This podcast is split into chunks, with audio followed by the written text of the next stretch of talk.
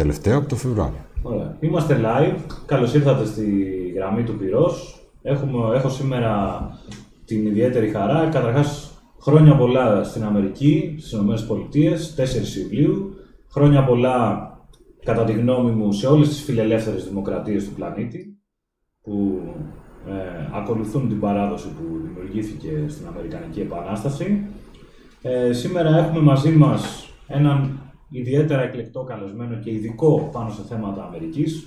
Χαράλαμπος Παπασωτηρίου είναι καθηγητής Διεθνών Σχέσεων και Στρατηγικών Σπουδών στο τμήμα Διεθνών Ευρωπαϊκών και Περιφερειακών Σπουδών στο Πάντιο Πανεπιστήμιο, πρόεδρος του Ινστιτούτου ε, Διεθνών Σχέσεων του ΙΔΙΣ, μέλος του Επιστημονικού Συμβουλίου του ΚΕΦΗΜ και ο άνθρωπος που μπορώ να, θα μπορούσα να πω ότι εισήγαγε τη μελέτη της Αμερικανικής πολιτικής τόσο της εσωτερικής όσο και της εξωτερικής στα ελληνικά πανεπιστήμια. Ακριβώς. Καλώς ήρθατε κύριε Παπαστοτηρίου. Έχουμε ετοιμάσει ε, μια εισαγωγή μουσική ε, για να μπούμε λίγο στο κλίμα της σημερινής συζήτησης ε, και μπορούμε να ξεκινήσουμε με αυτό σήμερα. Αν είμαστε έτοιμοι.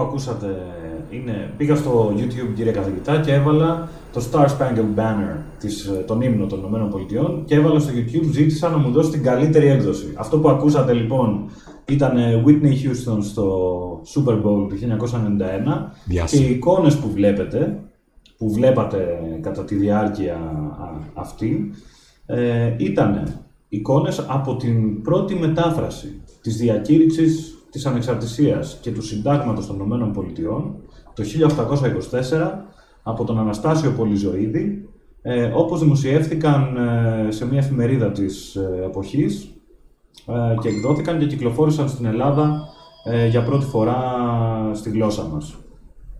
Ναι. Και θα ξεκινήσω, θα πούμε κατευθείαν στο, στο ψητό της συζήτησης. Ελληνική Επανάσταση και Αμερικανική Επανάσταση. Ναι, προφανώς η Ελληνική Επανάσταση ήταν μέρος της χειραφέτησης των λαών από τυραννίες, από αυταρχικά ή απολυταρχικά καθεστώτα. Και αυτό φαίνεται ιδιαίτερα στο τρίτο σύνταγμα της Επανάστασης, το οποίο είναι έντονα επηρεασμένο από την, ε, τις Αμερικανικές αρχές. Και εδώ συνδέεται με τη δημοσίευση που είπατε, ότι το 1824 δημοσιεύτηκε, άρα επηρεάζει την...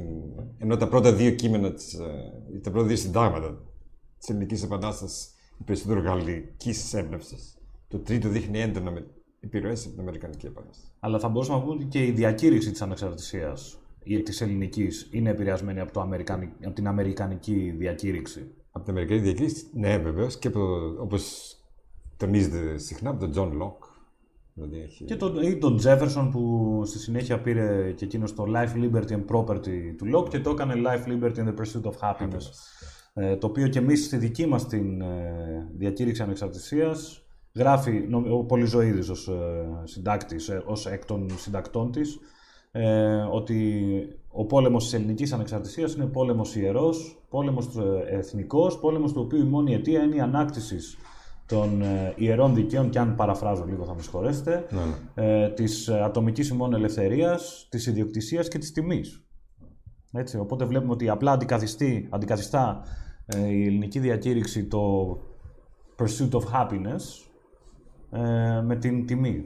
Ταυτίζονται, θεωρείτε αυτά τα δύο στο ναι. context αυτό; Είναι ενδιαφέρον, όχι, είναι ενδιαφέρον αυτή η ελληνική προσαρμογή στις ελληνικές παραδόσεις. Αλλά οι φιλελεύθερες αρχές είναι αποφανέστατε. Είναι, θεωρείτε, είναι σημαντικό αυτό να το, να το πούμε από την αρχή. Ναι. Είναι η διακήρυξη πρώτα της ε, ανεξαρτησίας των ΗΠΑ φιλελεύθερο κείμενο. Έχει, έχει φιλελεύθερες ιδέες μέσα. Το κατεξοχήν φιλελεύθερο κείμενο, το οποίο μιλάει για τις αρχές ε, και τα ατομικά δικαιώματα, το άτομο. Δηλαδή δεν, είναι, δεν μιλάει για το κράτος που επιβάλλει. Είναι από κάτω τα άτομα, τα οποία έχουν inalienable rights, δηλαδή αναφέρεται, αναφέρεται δικαιώματα. Άρα είναι θεμελιώδες κείμενο για κάθε φιλελεύθερη σκέψη. Και είναι αρκετά ενδιαφέρον ότι η διακήρυξη η Αμερικάνικη ε, αναφέρει τα γνωστά δικαιώματα το, της ζωής, της ελευθερίας και το δικαίωμα στη διεκδίκηση της ευτυχίας ως αναφέρετα, αλλά δεν τα περιορίζει σε αυτά. Το οποίο είναι πολύ σημαντικό, καθότι νομίζω ότι, και θα συμφωνήσετε μαζί μου, ότι πολιτιακά αυτό φαίνεται και στο Σύνταγμα, με το 10th Amendment. Ναι. Και ε, θα έλεγαμε και το σύνολο το Bill of Rights, που έχει δικαιώματα. Ε, πρέπει να καταλάβουμε ότι το αμερικανικό υπόδειγμα είναι πολύ διαφορετικό από την ευρωπαϊκή εμπειρία. Ποιες είναι αυτέ, οι κυριότερες διαφορές ποιες είναι; Στην Ευρώπη, να το πω πολύ περιληπτικά, το 1500 γύρω στις 500 οντότητες ε, εξουσία. Το 1925. Αυτές οι 25 που έμειναν ήταν αυτές που μπορούσαν να πολεμούν καλύτερα. Για να πολεμήσεις πρέπει να επιβάλλεις την εξουσία, να την επιβληθεί στην κοινωνία σου, να, να την αφοπλίσεις. Εντάξει. Η Αμερική είναι αλλιώ. Είναι από κάτω ο λαός, ο οποίος λέει θα φτιάξουν την εξουσία, θα την περιορίσουν. Θα έχουν το δικαίωμα να προφορούμε. για να μην ε, μας επιβληθεί τυραννία από το, το Ομοσπονδιακό Κέντρο. Άρα είναι μια πολύ διαφορετική αντίληψη. Ναι, εξουσία, αλλά με όρια, με περιορισμούς. Θα, θα κατονομάσουμε στο Σύνταγμα τι εξουσίες έχει η Ομοσπονδιακή Μέση. Όλα τα άλλα τα έχουν οι πολιτείες. Άρα εμείς οι πολίτες. Δηλαδή. Ναι.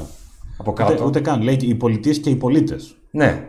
Δεν λέει μόνο οι πολιτείες. Δεν πάει δηλαδή σε μια άλλη κρατική οντότητα. Λέει τα υπόλοιπα είναι για τους πολίτες και για τις πολιτείες. Δηλαδή στην Ευρώπη το κράτος παραχωρεί δικαιώματα στους πολίτες, ενώ στην Αμερική ο λαός παραχωρεί εξουσίες στην Ομοσπονδιακή κυβέρνηση, περιορισμένες εξουσίες. Πολύ διαφορετική αντίληψη. Ε, αυτό τώρα η Ευρώπη αλλάζει βέβαια και ευτυχώς ο κρατισμός, ας πούμε, αρχίζει να περιορίζεται και στην Ευρώπη.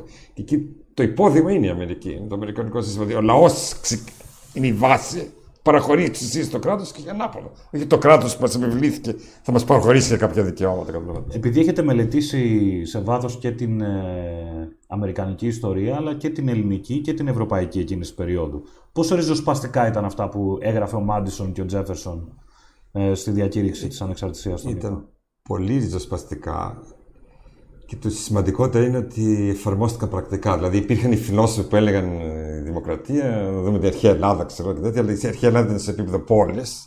Και αν μιλάμε για μεγάλα κράτη, είναι δυνατόν, μπορεί να είναι εφικτό ή όχι.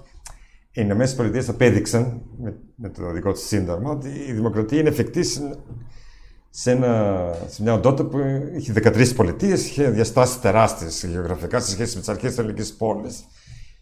Και έχει σημασία αυτό, ότι έχει σημασία ότι η Λαφαγέτ πολέμησε εκεί υπέρ των Αμερικανών. Ε, δηλαδή η Γαλλική Επανάσταση εν μέρει είναι προϊόν της αμερικανικη Βέβαια, η Γαλλική Επανάσταση κατέληξε κάτι πολύ κρατικιστικό, να επιβάλλει το Παρίσι την εξουσία του και τις απόψεις του. Δηλαδή τα, ενώ, ενώ επηρεάστηκε την Αμερικανική Επανάσταση, κατέληξε να είναι πολύ συγκεντρωτική, πολύ ολοκληρωτική στο τέλος, με του Ιακωβίνου, με τον το, το, δρόμο, ας πούμε, σχεδόν γενοκτονία στο Βεντέ. Σε, σε ιδεολογικό επίπεδο, πώς θα βοηθούσατε τους ανθρώπους που μας παρακολουθούν σήμερα να καταλάβουν τις διαφορές μεταξύ Γαλλικής και Αμερικανικής Επανάστασης; Ε, ότι η Αμερικανική Επανάσταση είναι πολύ. ξεκινάει από τον λαό και αποκεντρωμένα και παραχωρεί εξουσία στο κέντρο, ενώ η Γαλλική Επανάσταση καταλαμβάνουν οι επαναστάτες την κρατική εξουσία της απόλυτης μοναρχίας και τη χρησιμοποιούν για να επιβάλλουν τις απόψεις τους. Και καταλήγουν τελικά να γίνουν και αυτοί απόλυτοι με τον τρόπο τους. Και αυτό το τόρισε το Κεβίλ. Ο Τοκεβίλ είπε ότι τελικά η Γαλλική Επανάσταση συνέβαλε στη, συνέχεια του συγκεντρωτισμού του γαλλικού κράτους. Το έχουμε εκεί το βιβλίο του το το Democracy in America δεξιά εκεί, κάτω από τα δύο του Πόπερ. Ακριβώς. Ενώ η Αμερική, όπως τόνισε το Τοκεβίλ, ήταν εντελώς διαφορετική. Το, το κράτος πολύ πιο περιορισμένο και υπό όρους να έχει εξουσία. Κάτι αντίστοιχο και συμφωνώ απόλυτα μαζί σας και χαίρομαι που το λέτε κι εσείς γιατί επιβεβαιώνει ότι τουλάχιστον η διέστηση μου είναι στη σωστή κατεύθυνση. Ε, γράφω στο σημερινό μου, στη σημερινή μου στήλη στο liberal.gr και μιας και ανέφερα το liberal και τους αγαπημένους μας φίλους που κάποιοι από εσάς, από τους ε, ανθρώπους που παρακολουθείτε τη γραμμή του Πυρό σήμερα μας βλέπετε και από την απευθείας μετάδοση που κάνει το liberal.gr η χορηγή επικοινωνίας αυτής της εκπομπής είναι ο Φιλελεύθερος με τον οποίο έχουμε μια εξαιρετική συνεργασία στις εκδόσεις βιβλίων και μάλιστα την προηγούμενη Παρασκευή βγάλαμε το βιβλίο που άναψε τη σπίθα στις Ηνωμένες Πολιτείες πριν την Επανάσταση, ε, τη, τον κοινό νου ή το common sense ε, του Thomas Paine. Και κάθε Παρασκευή εκδίδουμε από ένα φιλελεύθερο βιβλίο έτσι ώστε να εμπλουτίσουμε ε, τόσο την βιβλιογραφία τη φιλελεύθερη που δεν είχαμε όλα αυτά τα χρόνια στην Ελλάδα που εσείς ως ε, από τους ε, πρώτους ανθρώπους που ασχολήθηκαν με φιλελεύθερα think tanks με την ΕΚΟΜΕ, ναι. είχατε βγάλει αυτό το βιβλίο, το νόμο του Μπαστιά, το οποίο κυκλοφόρησε από τις εκδόσεις Παπαδόπουλος χάρη σε εσάς και τη δουλειά που είχε κάνει και ο πατέρας σας ναι. ε, με την ΕΚΟΜΕ. Αλλά αυτή την Παρασκευή έχουμε το, τον τελευταίο τόμο, νομίζω, του μεγάλου έργου του Μάρκου Δραγούμη, Πορεία προς το φιλελευθερισμό, και έχουμε ένα σχετικό βιντεάκι, ε, το οποίο είχε ετοιμάσει ο Φιλελεύθερος, ε, τον οποίο και ευχαριστούμε πάρα πολύ για αυτή την εξαιρετική συνεργασία που κάθε Παρασκευή μας γεμίζει χαρά και γεμίζει και τα περίπτερα της χώρας με φιλελευθερισμό. Έχουμε το βιντεάκι να το δούμε. Οι φιλελεύθεροι κτίζουν τη δική τους βιβλιοθήκη. Αυτή την Παρασκευή με τον φιλελεύθερο το βιβλίο του Μάρκου Δραγούμη «Ελληνικός φιλελευθερισμός». Ο Δραγούμης παρουσιάζει μια σύνοψη της επιρροής των φιλελεύθερων ιδεών και πολιτικών στην Ελλάδα από τον 18ο αιώνα μέχρι το τέλος του 20ου, απαντώντας στους πανταχώθεν φιλελευθερομάχους που υποστηρίζουν ότι οι ιδέες της ατομικής και οικονομικής ελευθερίας είναι ασύμβατες προς τον ελληνισμό. Σε συνεργασία με το ΚΕΦΙΜ. Φιλελεύθερος. Πάθος για ελεύθερη ενημέρωση. Εξαιρετική πρωτοβουλία αυτή του... Εμάς μας τίμησε ιδιαίτερα ο φιλελεύθερος που ήθελε να βγάλει στην ουσία το μεγάλο βιβλίο του Μάρκου Δραγούμη «Η πορεία προς τον φιλελευθερισμό».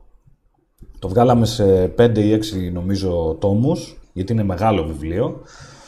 Ε, και νομίζω ότι αυτό το, το τελευταίο τμήμα είναι και αυτό που μας δίνει και την πάσα. Έτσι, μιλήσαμε λίγο για Γαλλική και Αμερικανική Επανάσταση, αλλά νομίζω ότι για να καταλάβουμε σε μεγαλύτερο βάθος την επίδραση που είχε ο ξεσηκωμός ε, των ε, Αμερικανών κατά της Βρετανικής Αυτοκρατορίας του 1776, υπάρχουν αρκετές αναλογίες που μπορούμε να τραβήξουμε και με την ελληνική ιστορία έτσι, στο κομμάτι αυτό. Ε, μια μικρή χώρα τα βάζει με τη μεγαλύτερη αυτοκρατορία του κόσμου στην περίπτωση των Αμερικανών. Εμείς μετά από 400 χρόνια κυριαρχίας ε, Οθωμανικής αποφασίζουμε ε, να επαναστατήσουμε. Το αίτημα ήταν η ελευθερία στην ελληνική περίπτωση. Η ελευθερία ε, και η βούληση των ηγετών της Επανάστασης η Ελλάδα να είναι μέλος αυτού που σήμερα ονομάζουμε Δύση. Να φύγει από την Ανατολή, να φύγει από την Ασιατική τυραννία, να χρησιμοποιώ σε όρους Ρόδοτα. Γιατί και η Ρόδοτος ενέπνευσε, έτσι. Η μάχη των ελεύθερων πόλων ενάντια στον Ασιατικό δεσποτισμό. Είναι μέρος αυτής του, του αφηγήματος. Ότι η Δύση πρεσβεύει ελευθερίες, πρεσβεύει την αντίθεση στον Ασιατικό δεσποτισμό. Αυτό ήταν που ήθελε να διακηρύξει ο Αλέξανδρος Ψηλάνδης όταν ξεκίνησε την Επανάσταση στις 24 Φεβρουαρίου του 1821, ήδη τότε ξεκίνησε η Επανάσταση. Όχι στις 25 Μαρτίου. Να το τονίσω. Και όχι στα Καλάβρητα, από ό,τι καταλαβαίνω. Ε, έχετε γράψει ένα σχετικό βιβλίο, Αγώνας για την Ελληνική Ανεξαρτησία. Αυτό είναι ένα βιβλίο πολιτικής και στρατηγικής ανάλυσης. Ε, οπότε δεν, η έμφαση δεν είναι εκεί, αλλά πάντως περιλαμβάνει αυτό το στοιχείο. Δηλαδή πόσο, πόσο Έχουμε εικόνα νομίζω του βιβλίου. η Επανάσταση ξεκίνησε ως επιδίωξη των Ελλήνων να ενταχθούν ε, σε μια φιλελεύθερη εκδοχή της Δύσης. Και όχι στην ε, πολιταρχική και της εποχής. Ένα από τα σημεία ε, της διακήρυξης του Αλέξανδρου Ψηλάντρη που αναφέρει το βρούτο που σκοτώνει τον Κέσταρα. Ε, όσοι βρε- παρακολουθείτε βλέπετε και το εξώφυλλο του βιβλίου του κ. Παπαστατηρίου. Αυτό ενόχλησε πολύ του απόλυτου μονάρχες της εποχής.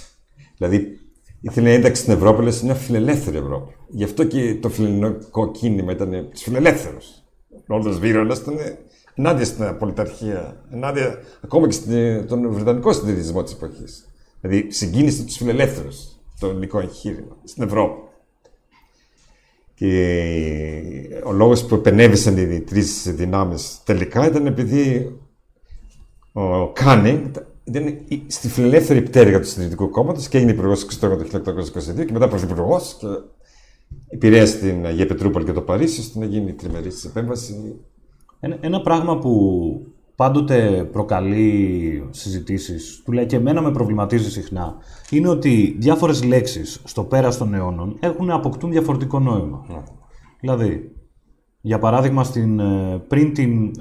α- Ας, ας δούμε τα τελευταία 40 χρόνια, έτσι. Υπάρχει μια πολύ μεγάλη ταύτιση της έννοιας της ελευθερίας με θετικά δικαιώματα. Δηλαδή με, θετι- με δικαιώματα τα οποία πρέπει να στα παρέχει κάποιος άλλος. Τα ορίζουμε έτσι απλά, τα θετικά δικαιώματα, αν συμφωνείτε. Ε, στην εποχή της Ελληνικής Επανάστασης, της Αμερικανικής Επανάστασης, της Γαλλικής Επανάστασης, ε, με τον όρο ελευθερία, τι εννοούσαν οι άνθρωποι. Εννοούσαν να μην έχεις περιορισμούς. Να μην σου επιβάλλει κάποιος αυτά που δεν θέλεις. Την απουσία της επιβολής δηλαδή. Δηλαδή να μπορείς να διαμορφώσεις τον εαυτό σου ε, σύμφωνα τις επιθυμίες σου, να μην είσαι καλοπόνο. Τότε βέβαια ο, ο κύριος ε, Καλουπότης, ο άνθρωπος που, σε- που ασκούσε αυτού του είδους την επιβολή ήταν το κράτος. Σήμερα θα μπορούσε να πει κανείς ότι υπάρχουν και άλλοι. Φο- Σωστό. Ε, αλλά ε, αυτός ο όρος πόση σχέση έχει με το, με το αίτημα για ελευθερία; Δηλαδή, τι ήταν αυτό που οθούσε τους Αμερικανούς να, να πάνε για να, να, να απαιτήσουν από τους εαυτούς τους και από την ιστορία τους να δημιουργήσουν ένα πολίτευμα το οποίο ήταν αβασίλευτο, ήταν συνταγματικό, ήταν δημοκρατικό, ήταν κοινοβουλευτικό, αντιπροσωπευτικό δηλαδή. Είναι αρκετά πολύπλοκο γιατί η έννοια της ελευθερίας ε, έχει δύο όψεις. Το ένα είναι η συλλογική ελευθερία, εμείς οι Έλληνες να είμαστε ελεύθεροι. Ε, και το άλλο είναι η ατομική ελευθερία. Εγώ ως άτομο να μπορώ να εκφραστώ και να εξελιχθώ και να ε, υλοποιήσω τον εαυτό μου έτσι όπως θέλω. Η Αμερική τα συνδυάζει, δηλαδή είχε και τα δύο. Καταλαβαίνετε. Ήταν επειδή ξεκινά από τη βάση, από το λαό, από κάτω, περιλαμβάνει στοιχεία και των δύο. Δηλαδή και συλλογικά θέλουμε να είμαστε ανεξάρτητοι, λένε οι Αμερικανοί, από το στέμα, τον Γεώργιο τον Τρίτο, ας πούμε, τη, τη Μεγάλη Βρετανία, την Βρετανική Αυτοκρατορία, αλλά και να στήσουμε ένα σύστημα που ατομικά είμαστε ελεύθεροι. Οπότε συνδυάζει τις δύο ελευθερίες. Γιατί όμως μετά το πέρας του πολέμου γνωρίζουμε και αν, αν ε, φυσικά σε αυτά ε, με διορθώνετε ελεύθερα αν κάνω κάποιο λάθος ή αν πω καμιά πατάτα. Εδώ είμαστε στο κεφί μου, εγώ δεν, δεν υπερβαίνουμε τη γνώση μας, είμαστε υπέρ της ε, εξειδίκευσης. Αλλά έχω την εντύπωση ότι εάν ο George Washington για παράδειγμα, ο αρχιστράτηγος και πρώτος πρόεδρος, επιθυμούσε να γίνει βασιλιάς, θα του το δίνανε άνετα. Πώς γίνεται, συμφω... η- η- υπα- ιστορι- ιστορικά αυτό θεμελιώνεται ας πούμε που λέω; Ε, αυτό δεν το ξέρω, αλλά το κλειδί με τον George Washington ότι δεν διαδείξε τρίτη προεδρία. Ναι. Ότι μετά από δύο τετραετίες είπε Α αναλάβει άλλο τώρα. Πόσα του οφείλει η Αμερική για αυτή Αυτό την είναι κίνηση; κρίσιμο. Εμπεδώνεται η αρχή ότι δεν είμαι αιώνιος στην εξουσία, ότι έκανε τη θητεία μου, υπηρέτησε τον λαό μου, μου εμπιστεύτηκε, αλλά τέρμα. Μετά από 8 χρόνια φτάνει, ας αναλάβει κάποιος άλλος. Στο- Αυτό είναι κρίσιμο. Στο σπίτι του στο Mount Vernon έχετε πάει ποτέ; Δυστυχώς όχι. Είναι Θα φ- ήθελα. καταπληκτικά ε, και αν πάτε θα καταλάβετε γιατί ήθελε να γυρίσει σπίτι του. Σωστό. Είναι φανταστικό Για, να- μέρος. για να καταλάβετε την αναλογία, σε όλη τη Ρωμαϊκή Αυτοκρατορία από τον 4 Αύγουστο μέχρι τον Κωνσταντίνο Παλαιολόγο, 15 αιώνες, μόνο ένας παραιτήθηκε και ο Θεό. Ποιος; Ο Διοκλητιανό. Δηλαδή, το ότι ο Ουάσιτον έδωσε το καλό παράδειγμα ήταν κρίσιμο. Ότι στην αρχή της Αμερικανικής Δημοκρατίας η εξουσία δεν είναι κάτι το είσαι αιωνίω. Κάνει τη θητεία σου και μετά παραχωρήσει άλλου. Κρίσιμο. Ε, Αλλά να πω εδώ και κάτι άλλο όμως, για να πούμε και τα στραβά. Έτσι. Είχε μια τρομερή αντίφαση η Αμερικανική Δημοκρατία τις πρώτες δεκαετίες. Λένε όλοι οι άνθρωποι είμαστε ίσοι, we are created equal, αλλά είσαι του δούλους. Και χρειάστηκε ένα αιματηρό εμφύλιο πόλεμο για να το και όχι λύσει. μόνο και οι γυναίκες δεν ψηφίσανε.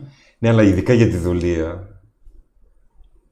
Δηλαδή αυτή- χρειάστηκε 600.000 νεκρούς για να μπορέσει η Αμερικανική Δημοκρατία να Και ξεπεράσει. 90 χρόνια. Ότι υπήρχε αυτό, δηλαδή ήταν το κυρίαρχο ζήτημα. Όχι από εξ αρχής, αλλά Ήταν υποκριτής ο Τζέφερσον που έγραψε τις λέξεις αυτές και είχε δούλους. το καταλαβαίνω την κριτική των υστέρων, ήταν προϊόν της εποχής του. Εντάξει. Δηλαδή καταλάβαινε ότι οι νότιες πολιτείες δεν θα συμμετείχαν στην Ένωση αν δεν ε, γινόταν η μεγάλη εξαίρεση. Δηλαδή το The Great Compromise. Δηλαδή θα, οι βόρειες πολιτείε θα δέχονταν ότι οι νότιε θα είχαν ε, το δεσμό της δουλεία. Είναι νομίζω εύκολο εκ των υστέρων να πούμε το υποκριτής, ήταν με- προϊόν της εποχής του. εντάξει. Έκανε ό,τι μπορούσε. Και βέβαια στο, στο βαθμό που μπορούσε, νομίζω ότι οι λέξεις που έγραψε στη διακήρυξη της ανεξαρτησίας απετέλεσαν και μία, ένα από τους κύριους κινητήριους μοχλούς για την κατάργηση της δουλείας μετά. Ήτανε, δηλαδή ανέδειξε τόσο γλαφυρά και ε, έξυπνα το παράδοξο τη, της δουλείας. Ε, αυτό όμως βέβαια και ο Μπαστιά είχε πει ότι θα αποτελούσε μαζί με τον ε, προστατευτισμό τα δύο κύρια challenges, τις δύο κύριες προκλήσεις που θα, είχε, που θα μπορούσαν εν δυνάμει να καταστρέψουν την Αμερική. Ε, και ο Τόκεβιλ έχει, μιλ- μίλησε κατά της, του, της δουλείας. Ναι, και, Και ένας από τους σπουδαιότερους abolitionists, δηλαδή από αυτούς που την πολεμούσαν, ο Φρέντρικ Ντάγκλας, ε, ήταν και, πώς να το πω, ε, ένας πολύ πολύ φιλελεύθερος ε, άνθρωπος. Τι ήταν αυτό που... και, και ο Μάρτιν Λούθερ Κίνγκ με παραδειγματικά. ε, Βέβαια, εντάξει. Στο μεγάλο λόγο του I have a dream και τέτοια, είπα να διατυπώνει τις αρχές της διακήρυξης της Αμερικανικής Ανεξαρτησίας. Το οποίο θα μπορούσαμε να πούμε ότι απαντά και το ερώτημα του εάν ήταν. ε, αν θα έπρεπε να θεωρούμε 100 χρόνια μετά ή 200 χρόνια μετά τον Τζέφερσον υποκριτή. Δηλαδή, αν ο κύριος υπέρμαχος των ε, δικαιωμάτων της Αφρι... αφροαμερικανικής μειονότητας, ε, ο Μάρτιν Λούθερ Κίνγκ, χρησιμοποιεί... Καλείται τι αρχές του Τζέφερσον. Είναι η σύγκριση τώρα Α- Αμερικής και Ελλάδας, θα επιστρέψω σε αυτό. Εμείς στην Ελλάδα το 1822 και στα επόμενα, τρία, στα επόμενα δύο συντάγματα ξεμπερδέψαμε τη δουλεία αμέσως. Ήταν πρωτοποριακό αυτό. Είναι, είμαστε γύρω στα 40 χρόνια πριν τον εμφύλιο πόλεμο της Αμερικής. Πολύ Τι ήταν αυτό που έκανε τους Έλληνες εκείνη την περίοδο να είναι τόσο προχωρημένοι σε αυτά τα ζητήματα; Γιατί αυ- α, δεν, δεν ήταν θέμα πια στην περιοχή μας. Μην απαντήσω τώρα χωρίς να ξέρω. Το κόλλημα που είχαν οι Έλληνες για να ασκήσω κριτική ήταν η θρησκεία. Δηλαδή, Δηλαδή είχαμε δυσκολία να δεχθούμε δικαιώματα μουσουλμάνων. Θέλαμε ελευθερία, αλλά να είναι χριστιανική ελευθερία. Δεν μας ένοιαζε αν είναι ο Σαρβανίτης, αν είναι Βλάχος, αν ήταν. ε, Δεν μιλούσε ελληνικά, αρκεί να ήταν χριστιανός. Εκεί ήταν το. ο- Τα όρια του ελληνικού φιλελευθερισμού. Λέμε ελευθερία, αλλά πρέπει να είσαι χριστιανός. Και αργήσαμε να καταλάβουμε ότι. Ενώ η Αμερική εξ αρχής, επειδή ήταν πολλές θρησκείες. εντάξει, και στην Αμερική ήταν ελευθερία αρκεί να είσαι λευκός. Και, Ή να μην είσαι με- Είσαι λευκός, αλλά απ' την άλλη λέγανε διαχωρισμός εκκλησίας κράτου. Ενώ εδώ ήταν. ε, ορθοδο- Πρέπει να είσαι χριστιανός. Ιστορικά θα μπορούσαμε να πούμε ότι ποιος, ποια, ποια από τις δύο από την πλευρά ενός θρήσκου ανθρώπου. Ναι. Πού είναι πιο ισχυρή η πίστη; Στην Αμερική. Στην Αμερική ή Δεν στην υπάρχει. Ευρώπη που την Στην προστατεύει μέσω του κράτους; Στην Αμερική είναι πολύ πιο έντονη η πίστη και εκεί η Αμερική είναι πιο κοντά στον υπόλοιπο κόσμο. Η Ευρώπη είναι η εξαίρεση. Στην, στην Ευρώπη η πίστη έχει εξασθενήσει στον υπόλοιπο κόσμο, είναι ισχυρή η πίστη. Δηλαδή στην Αμερική, αλλά και στην Αφρική και στι άλλες περιοχές. Η Ευρώπη είναι η εξαίρεση που έχει εξασθενήσει πάρα πολύ η πίστη. Και αυτό Όχι στην Ελλάδα, ενώ στην υπόλοιπη Ευρώπη. Και στην Ελλάδα. ε, Τα δεδομένα δείχνουν ότι ο αριθμός των αθέων έχει αυξηθεί. Ο, Ναι. ο, ο μέντορας μου, Δημήτρης Κατσούδας, που είναι ο αμέσως επόμενος καλεσμένος, μου λέει ότι δεν ισχύει αυτό που λέω. Άρα δεν ισχύει αυτό που λέω. Είναι τρομακτικά ψηλή. Στην Ευρώπη η Ελλάδα είναι πολύ ψηλά. Ο, Δημήτρη, ο Δημήτρης δεν έχει μικρόφωνο, ε, οπότε δεν ακούγεται αυτό που λέει. Μας ενημερώνει ότι υπάρχουν, αρκε- είναι πολύ ψηλά τα, τα στοιχεία. Στα Η δι- ομάδα μου μπορεί να το, δημοσκοπικά να το τουλάχιστον. διπλοτσεκάρει. Δημοσκοπικά οι Έλληνες δηλώνουν πιστοί από τους ψηλότερα στην Ευρώπη. Ναι. Αλλά σε Τώρα, επίπεδο, τώρα- ας πούμε, Τώρα, πώς πηγαίνεις στην εκκλησία κάθε Κυριακή, Ακριβώς. αυτό είναι άλλο θέμα. έτσι. Σε σχέση, τα, τα νούμερα στην Αμερική είναι δυσθεώρητα σε σχέση με την, ε, με την Ελλάδα και την Ευρώπη. Πολύ μεγαλύτερα η συμμετοχή των Ε, η Ελλάδα Αμερικάνων. είναι πιο στις κοντά εκκλησίες. στην Αμερική παρά στην υπόλοιπη Ευρώπη. Στη Δυτική Ευρώπη. Δηλαδή είναι ψηλά, δημο, δημοσκοπικά εννοώ έτσι. Λοιπόν, και μιας και η Αμερική έχει γενέθλια σήμερα, Ναι. ας, πούμε, ας πάμε και λίγο στα πιο σύγχρονα Βεβαίως. Ε, ζητήματα. Πρόσφατα βγάλατε ένα βιβλίο ε, με τίτλο «Η Αμερικανική πολιτική από τον FDR μέχρι τον Τραμπ», Ναι. ε, το οποίο νομίζω έχουμε και την εικόνα εδώ. Ε, πότε κυκλοφόρησε; Το Φεβρουάριο. Φέτος. Καλοτάξιδο. Ευχαριστώ. Ε, μπορείτε να τον προμηθευτείτε όσοι θέλετε και όσοι θέλετε στα βιβλιοπωλεία. Υπάρχει στην πολιτεία, υπάρχει ε, στα- στο public και μπορείτε να, τα, να τον προμηθευτείτε. Απλά να πω εδώ δεν είναι καταγραφή γεγονότων, είναι πολιτική και στρατηγική ανάλυση. Το οποίο ποιου θα ενδιαφέρει δηλαδή αυτό; Δηλαδή ενδιαφέρει οποιοδήποτε θέλει να καταλάβει τόσο την εξέλιξη της εσωτερικής πολιτικής και των θεσμών, όσο και την ε, διεθνή παρουσία των ΗΠΑ στην περίοδο που ήταν υπερδύναμη. Υπάρχει αλληλουχία από τον FDR μέχρι τον Τραμπ; Υπάρχει αλληλουχία, εντάξει. ε, Τώρα. Τον FDR, FDR κατά την άποψή μου είναι- ήταν ο μεγαλύτερος πρόεδρος των ΗΠΑ στον 20ο αιώνα, γιατί παρέλαβε μια χώρα οικονομικά γονατισμένη, διπλωματικά μειωμένη, στρατιωτικά με στρατό μικρότερο της Ελλάδος και παρέδωσε υπερδύναμη. Παρέδωσε την ισχυρότερη χώρα στον κόσμο και τη χώρα που έσωσε την Ευρώπη από ολοκληρωτισμούς. Είτε το χιτλερικό είτε το σοβιετικό. Και από τότε ήταν η πρωταγωνιστική δύναμη.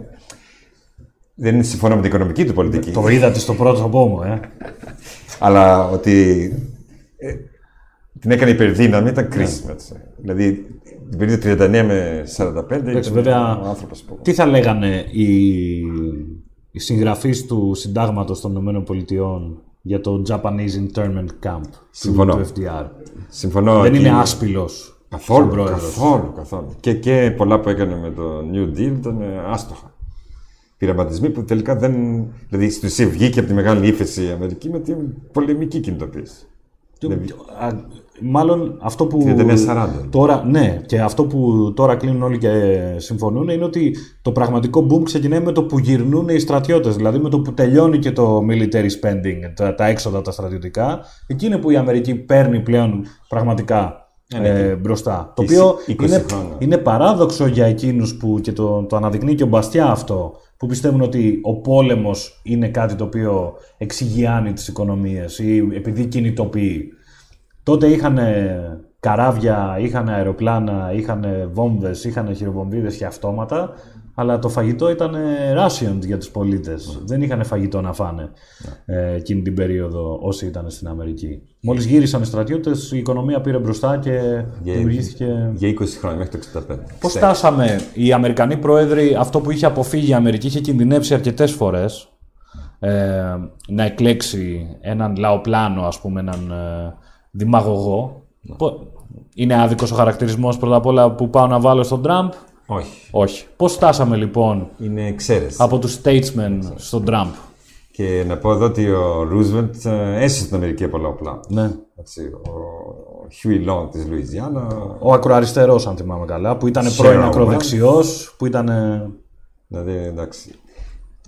Υιοθέτησε μια αριστερή ρητορική ο Ρούσβελτ, αλλά το έκανε συνειδητά για να μην ακολουθήσει αρισ- τόσο αριστερή πολιτική, για να μην πάει η Αμερική σε κατεύθυνση ευρωπαϊκού τύπου τότε. Τώρα, το, ο Τραμπ είναι. Πρέπει να καταλάβουμε ότι είναι ατύχημα. It's an accident. Δηλαδή, η στηριοζική επέμβαση που επηρέασε από ό,τι φαίνεται πολλούς και κέρδισε σε τρεις πολιτείες, Pennsylvania, Michigan, Wisconsin, με 80.000 ψήφους διαφορά. It's an accident. Δηλαδή, αν 40.000, 41.000 Αμερικανοί είχαν ψηφίσει αλλιώς σε αυτέ τι τρεις πολιτείες, οπότε είναι μια ατυχή συγκυρία. Ότι ένας άνθρωπος που φεύγει τόσο πολύ από τις παραδόσεις που είχαν κυριαρχήσει το κόμμα του, τον Ρόναλντ Ρέιγκαν και μετά. Δηλαδή είναι αντιφιλελεύθερος στο εμπόριο, το, το διαθέσει εμπόριο. Ενάντια στη Δυτική Συμμαχία, το, το ΝΑΤΟ και ενάντια στους μετανάστες, που ο Ρόναλντ Ρέιγκαν νομοποίησε 12 εκατομμύρια μετανάστες. Και είχε πει ότι άμα δουλεύεις εδώ και πληρώνεις πόρους, πρέπει να έχεις και δικαιώματα. Και αφιέρωσε και ολόκληρη την τελευταία του ομιλία ως πρόεδρος Ναι. για τους μετανάστες. Και την ελεύθερη ανοιχτή Αμερική. Ναι. Ακριβώς. Ακριβώς. Δηλαδή βλέπουμε έναν Τραμπ που σε αυτά ήταν πολύ πιο μακριά από τον Ρόναλντ Ρέιγκαν, που είναι ο μεγάλος ε, ήρωας ε, των Ρεπλικανών τα τελευταία 50 χρόνια. Από τη Χίλαρη Κλίντον. Δηλαδή το κόμμα πήγε σε μια κατεύθυνση περίεργη. Και εγώ νομίζω θα το πληρώσει το Ρεπλικανικό κόμμα και θα. Να δούμε τώρα πώ θα εξελιχθεί, αλλά. Ποτέ εμείς, Έφυγε εγώ, από τις εγώ αρχές και με την ενασχόλησή μου με την αμερικανική πολιτική, την ενεργή σε καμπάνιες και τα λοιπά και σε think tanks που ήμουν στη Washington, έχω μάθει ένα πράγμα. Ποτέ να μην υποτιμώ τις αυτοκτονικές τάσεις των ε, δημοκρατικών. Αυτό είναι. Είναι πολύ δύσκολο να, να τις ε, υποτιμήσει κανείς και αυτό λέει πολλά. Λοιπόν, ε, Donald Trump σήμερα, Founding Fathers, Σύνταγμα της Αμερικής, διακήρυξη της ανεξαρτησίας. Ε, θα Τι νικήσει. θα λέγανε αυτοί αν βλέπαν τον Τραμπ σήμερα; Κοιτάξτε, εγώ νομίζω ότι αυτοί θα νικήσουν. Δηλαδή, οι θεσμοί της Αμερικής είναι τόσο ισχυροί, έχουν τόσο υγιείς βάσεις που οι founding fathers θα υπερισχύσουν. Δηλαδή, το βλέπουμε ήδη. Πόσο έχει περιοριστεί από διάφορους θεσμούς και διαδικασίες, ότι δηλαδή, όσο λαϊκιστής και να είσαι σε κατευθύνσεις εν μέρει αντιφιλελεύθερες, το σύστημα στην Αμερική είναι τόσο ισχυρό, οι θεσμοί τόσο υγιείς, τόσο, με τόσο ισχυρά θεμέλια, που σε περιορίζουν. Κύριε Άρα, καθηγητά. άρα νομίζω οι founding fathers κερδίζουν το, Εμείς με αυτούς Αυτή τη είμαστε, αντιπαράθεση. με αυτές τις αρχές τις φιλελεύθερες ε, που δημιουργήθηκε η Αμερική και που έδειξε το δρόμο και για αρκετές άλλες χώρες. Κυρίες και κύριοι, κύριε καθηγητά, ευχαριστούμε πάρα πολύ για την παρουσία σας σήμερα. και εγώ. Συνεχίζουμε σε πολύ λίγο με τον ε, ε, εκλεκτό αντιπρόεδρο του ΚΕΦΙΜ, τον ε, Δημήτρη Κατσούδα, και θα μιλήσουμε, θα κάνουμε την προεκλογική γραμμή του πυρός, όπου δεν θα μιλήσουμε τόσο πολύ για τη σύγχρονη εκλογική αναμέτρηση, ε, αλλά θα, πα- θα κάνουμε και μια ιστορική αναδρομή. Γιατί ο Δημήτρης Κατσούδας, πέρα από σκαπανέας των φιλελεύθερων think tanks ε, στην Ελλάδα, όπως και εσείς, ε, είναι από τους ανθρώπους που γνωρίζουν την πολιτική επικοινωνία καλύτερα από οποιονδήποτε στη χώρα, με πολύ μεγάλη παρουσία και θητεία σε προ- προεδρικές και πρωθυπουργικές εκστρατείες ε, και σήμερα κοσμεί το Κέντρο Φιλελεύθερων Μελετών ως αντιπρόεδρος. Ευχαριστώ πάρα πολύ κύριε καθηγητά για την παρουσία σας.